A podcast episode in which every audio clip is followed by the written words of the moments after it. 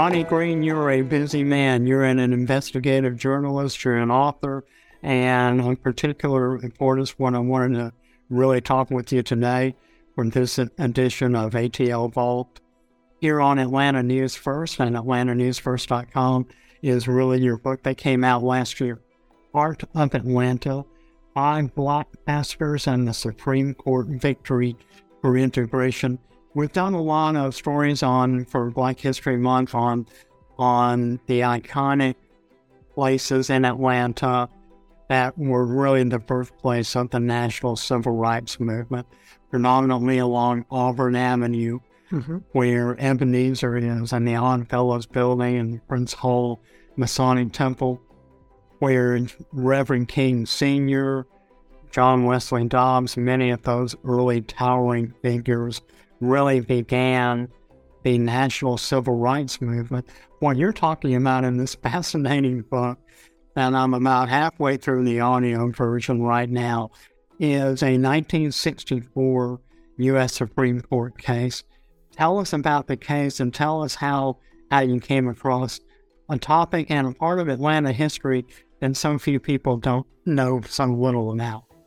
Sure. Why don't I start by talking about how I sort of got onto this as a book idea, and then I'm happy to talk about really the really significant struggle and push for civil rights in Atlanta in this time in the 60s. How I got onto it, you know, there's a million ways, as you know, to find stories. They can you can be inspired in any way. In this case, I was inspired by a movie that I saw um, at the theater called Loving, and that movie focused on civil rights, a Supreme Court ruling over interracial marriage in a case in Virginia.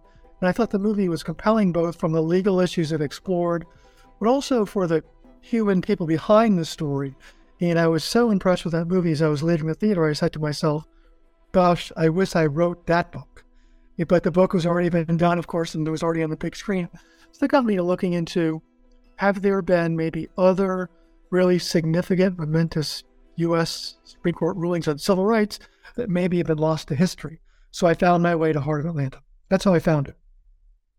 And as far as the struggle, um, really, I've, one of the many things I've found so interesting about this story is that, as you know, Atlanta, as you mentioned, with Reverend King and so many other civil rights leaders based there, really is many ways been at the forefront of pushing for equality, equal justice, and civil rights. Um, one a magazine in the early 70s referred to Atlanta as the Black Mecca of the South. But what I found fascinating is that in the early 60s in Atlanta, the struggle over equality was really fully engaged. The struggle was not won in the early 60s or even the mid 60s. And that, that really is what takes us to this specific story. And that is um, shortly before his assassination, President Kennedy announced he was going to usher in a brand new civil rights law that would be the most sweeping civil rights law in the nation's history. And after his passing, it, that indeed happened. One really important component of the Civil Rights Act of 1964, signed by Lyndon Johnson, was that in the old days, before this, hotels, restaurants, other places of public accommodation, they could decide their customers based on race, basically on their will. If black customers tried to go to a hotel or to a restaurant that only served white customers and they pressed it, the customers would be arrested, not the owner. This law flipped it, that that um, issue on its head and said, no, no, no. From now on, everyone has equal access to pay places of public accommodation, including hotels and restaurants. And if the owner rejects you based on race, they're in trouble. And what was really interesting is the first two legal challenges over the Civil Rights Act from 1964 and its section on public accommodations were both filed in Atlanta. The first one, the very night Lyndon Johnson signed the law, the second one happened the next day. I found that really fascinating that a city with the nickname the city too busy to hate was the centerpiece of the first two challenges over this law just seeking equality. So, in your book, you talk about the of Atlanta Motel, which you, you write about the Pickrick Restaurant, former uh, Governor uh, Lester Maddox. And you also talk about the, the five black pastors who really pushed this issue forward. One of the things I just found so fascinating uh, is just your your in-depth portrayals on all of these different figures on both sides of the issue. It's very easy and very common and perhaps justified to take individuals who supported desegregation or, or supported segregation itself and cast them, uh, you know, in, in very unfavorable lights. But you were very fair in in how you described the motivation and the background of all of these figures. How are you able to do that much research and make all of these characters real life historical figures really into three dimensional, fully complex human beings? Yeah, thank you for that comment. I really did strive to do that. I thought, you know, there were a couple of really important things for me to do here. One, of course, is to accurately and fully capture the history, accurately and fully as as fully as possible capture what happened when those young ministers tried to go to the Pickrick and got repelled with axe handles and pistols, and to capture what happened when they tried to get badges at the Heartland Motel and were turned away. But I also felt it was important to try to fully understand all the key players on all sides of this issue, understand their backgrounds, their motivations, and sort of what led them to where they were. So that included, you know, um, Maddox had written his own book. There had been books written about Maddox. I read all of those. I watched video, um, archived digital video of the key players, see how they act acted. I looked up what they said in court, what some of their statements were, to really understand their backgrounds, their backdrops, and their motivations. And the same applies for the ministry students who all, all then went on to become ministers in their various hometowns. Understand what were their motivations. So I think that makes a story, a book like this, a fuller story. You don't shy away for a second from clearly what were some racist acts, but you also try to put the figures, the, the city, the times in their historical perspective, in their full pers- perspective. I think it makes for a fuller book. So thank you for making a note of that. No, it's my pleasure, and, and I'm just thoroughly enjoying the audiobook. Tell us about the actual Supreme Court case, how it came about, am I correct in, in really saying this was the, the first legal challenge to the 1964 Civil Rights Bill? Yeah, the Civil Rights Bill had 11 components. It was, I think many people will tell you, the most significant Civil Rights Act ever passed at that point in the United States. Um, I focused on Title II, which was public accommodations. Public accommodations just means hotels, restaurants, movie houses that may be privately owned, but basically are open to the public. We're not talking about a private swimming pool or something. And what Congress did was a little interesting. I won't get too far afield on this, but Congress used the Commerce Clause as a way to pass this law. What they said was if you were an ostensibly private business, but you're open to the public, you are subject to the Commerce Clause and you are subject to Civil Rights Act from 1964. What that meant was if you were a hotel or restaurant, say in Atlanta, as these were, and you took customers from out of state, or you got goods and services from out of state, you fell under the act. So that question was later tested by the Supreme Court. The Supreme Court ratified it as being a fully sound case.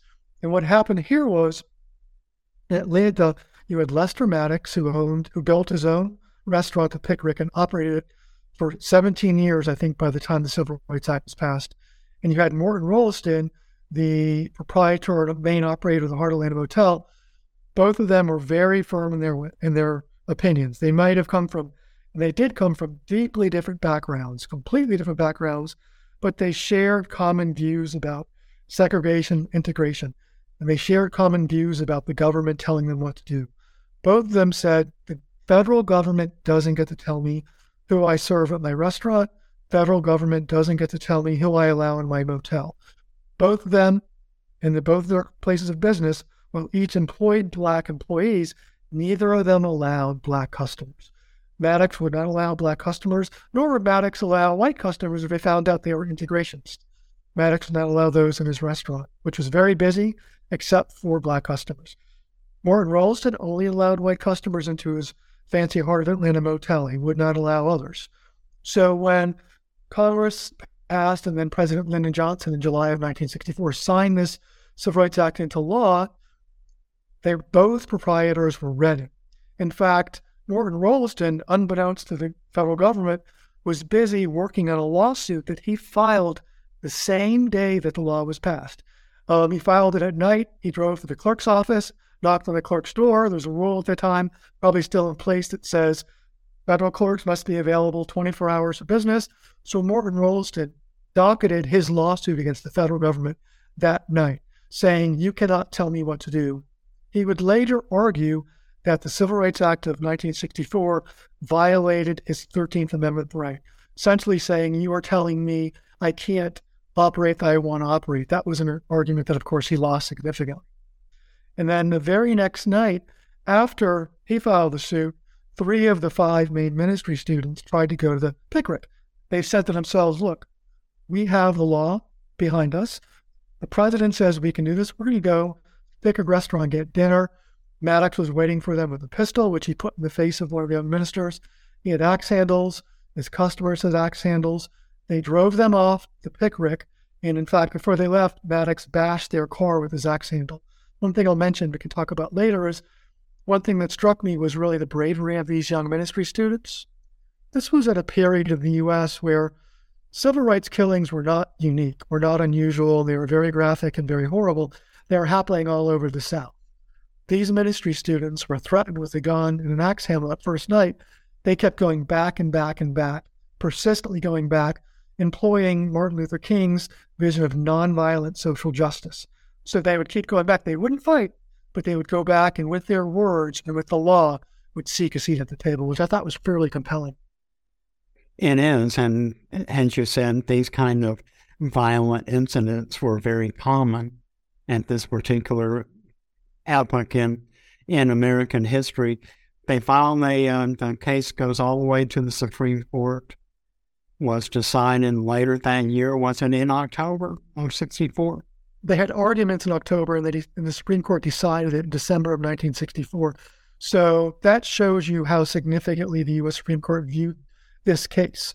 Um, it's virtually unheard of for for cases like this to make some piece so fast track. There's no question. The judicial system. There's no question about that, Tim. In fact, the Supreme Court was so motivated to address these issues that they took up oral arguments on a week that was normally a ceremonial week. They didn't do any work. And they moved rapidly and voted ultimately 9 0 to say the Civil Rights Act of 1964 fully passes legal muster and that what Congress had done and what the president had signed is legal and stands to this day. And that wasn't the end of the story. No, no, it's a fascinating story on on so many fronts and, and really shows um, the struggle. It wasn't the end of the story for um, Lester Maddox in particular. So I'll take these one by one. Moreton Rolleston, who brought his lawsuit against the federal government and its president in the Justice Department, he would not allow black customers into his motel, but he said, and he said in court, he said, if you ultimately rule against me, I will open my doors. Ultimately, after the ruling came, he opened his doors. In fact, I interviewed Mr. Rolleston's son, who worked as a part time clerk at the motel back then, and he said, after the Civil Rights Act 64 was affirmed by the U.S. Supreme Court, busloads of customers, many black customers came, and he viewed it as a victory for civil rights. Years later, the Heart of Atlanta closed. So once the law of the land was affirmed by the Supreme Court, Moreton Rolleston ex- accepted the rule of law. Maddox didn't accept it. Um, even as Maddox lost every court hearing he fought over the young minister's lawsuit against him, he lost every case. He refused to budge. At one point, after the cases went to court, Maddox actually closed the Pickrick for a little while, then reopened it under a new name, Lester Maddox Cafeteria and he opened it under a new name with new rules that basically said, I'm a local restaurant only. I don't serve out of state customers. I don't serve integrations. Maddox was trying to circumvent the rule of law by saying, I don't fall under the Commerce Clause. Of course, the ministers kept going back. He tried to violently repel them again. He lost that argument as well, as he lost every argument. He lost it completely, and ultimately, the federal court in Georgia imposed a sizable fine on him so ultimately, Maddox did close down the Pickrick, but his story was not done. One of his acquaintances back then, because this fight had gotten so much attention in the local media, one of his acquaintances back then said, Lester, this thing is going to make you governor. And I'll mention about that is Lester Maddox had become, as his restaurant was very popular in, in Atlanta, he had taken out full page ads in the Atlanta Saturday papers, and his ads had the menu items in the bottom, but the whole bulk of the ads were his views on the laws of the day and his railing against integrators. Um, he twice ran for mayor of Atlanta. He lost, and he blamed Martin Luther King and his supporters for his losses, because the black vote was entirely against him. But when he was engaged in the Pickrick battle, his friend said to him, Lester, you, sh- you could run for governor. This is going to help you. Ultimately, he did. In the race in which he didn't get the most votes, he ended up taking seat as the governor of Georgia. And I think he did win support from pockets of Georgia at that point that were maybe not as as uh, progressive as Atlanta's hub was. And so for the ministers, they ultimately won this case in that their point restaurants and motels are open to all races. That that is in fact the truth. But they wanted to eat at his restaurant, they never got a chance to. And then some of them said, well, our pushing on Maddox helped raise his profile and helped lead him to the governor's mansion. So the was yes, and he, and he became governor. And I believe he actually, after his gubernatorial term was over, ran successfully for lieutenant governor uh, if I recall. And in kind of um, one of the most ironic points in, in Georgia history, Jimmy Carter was serving as governor while, Lieutenant, while Lester Maddox was serving as lieutenant governor as well. That, that's exactly right. In fact, when Maddox won the governorship, um, Jimmy Carter didn't even make it to the runoff. Right. But then that changed a few years later. You're right, and they ran on separate tickets, sort of. But uh, Carter and Maddox, who apparently were not the closest of political friends, um, served together as the governor and lieutenant governor. That's true. The Pickrick Restaurant and the Heart of Atlanta Motel, to the best of my knowledge, are not standing anymore. That is correct. The Heart of Atlanta Motel was a few years after this case was replaced by another motel, and it's gone. And then ultimately, Maddox closed the Pickrick, which was then called Lester Maddox Cafeteria, but will always be remembered as the Pickrick some prior employees opened it as a restaurant that did allow all customers. Then later on, Georgia Tech brought the property, and now it's it's no longer a restaurant. It's, a, it's now it's now uh, another building unrelated to a restaurant on the grounds of Georgia Tech. In the forward or the preface to the book, if I, as I recall, you recount one of the individuals who was involved in this. I want to say it was one of the members of the black clergy who, when you told them that you were going to do this book, this individual, and, and, correct me if I'm not telling the, the preface correctly, but that you were met with such an emotional response. And the sentence was, I think we've been waiting for decades for this story to be told. What was the reaction as you began researching this among all the people who lived through it? what was their reaction? Yeah, that's really that's really a good point, Tim, and definitely. Um, so two things on that front. One is when I decided to really dig deep into the story and to tell this really momentous story. You know, I'm a journalist based in Washington. My wife is as well. We have a lot of journalism friends. Get together with folks, let them know generally what the book was about. I was really taken aback of how few people really knew this story. Um, and so that was another motivation for me to want to bring this to light. So when I found this story and found that two of the main ministers were still were still alive, um, I reached out to them, and one of them is Reverend Albert Sampson, back then based in Atlanta. He's now a very activist preacher in Chicago. When I reached Reverend Sampson one day back in 2019, when I first started digging into this, he said to me, "You brought tears to my eyes. I've been waiting for this call all my life." He and the others involved in this case really felt that this history had been lost to history, that this struggle, so significant at the time, had been lost to history. So their motivation to want this story to come to light further inspired me to try to do justice by this story. And my hope was in bringing this story to light, I would, this book would put a spotlight on this significant Supreme Court civil rights ruling, but also on really the unsung heroes behind the story. I really felt it would and hoped it would achieve both of those both of those goals. And I, I think, and I certainly hope that it has, we're wrapping up our conversation with Ronnie Greene. He is a nationally known investigative reporter based in Washington, but he is the author of the 2022 book, Heart of Atlanta Five Black Pastors in the Supreme Court Victory for Integration.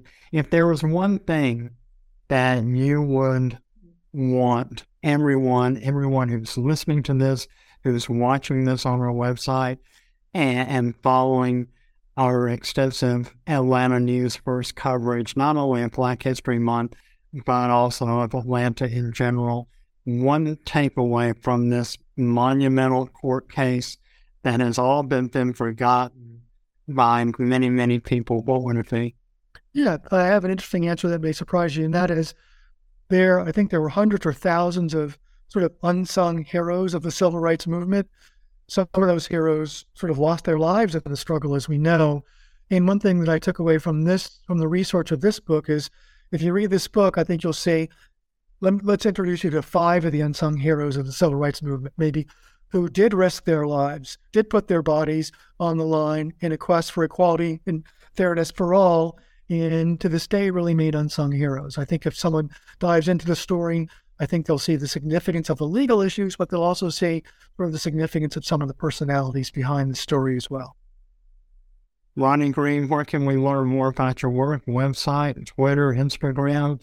I don't know if you're a TikTok guy or not, but if you have a TikTok handle, why uh, go in and share it with us. My my best advice is, is like as I tell my students when I teach and my colleagues, sort of the the star is always the story. So my feeling is, you know, the star here is the story is the book. So what I would pass along is if anyone's interested, check out Heart of Atlanta. I think it's a, story worth following up on. It's of course available on Amazon. It's available by publisher Chicago, Chicago Review Press. It's at your local library. Check out the story and maybe peel back the layers on on a often forgotten piece of our uh, nation's civil rights history and really of Atlanta's momentous civil rights history as well. Ronnie Greene, thanks for joining us on this edition of ATL Vault. Thanks to everyone for listening. We'll see you soon. Thanks, Tim.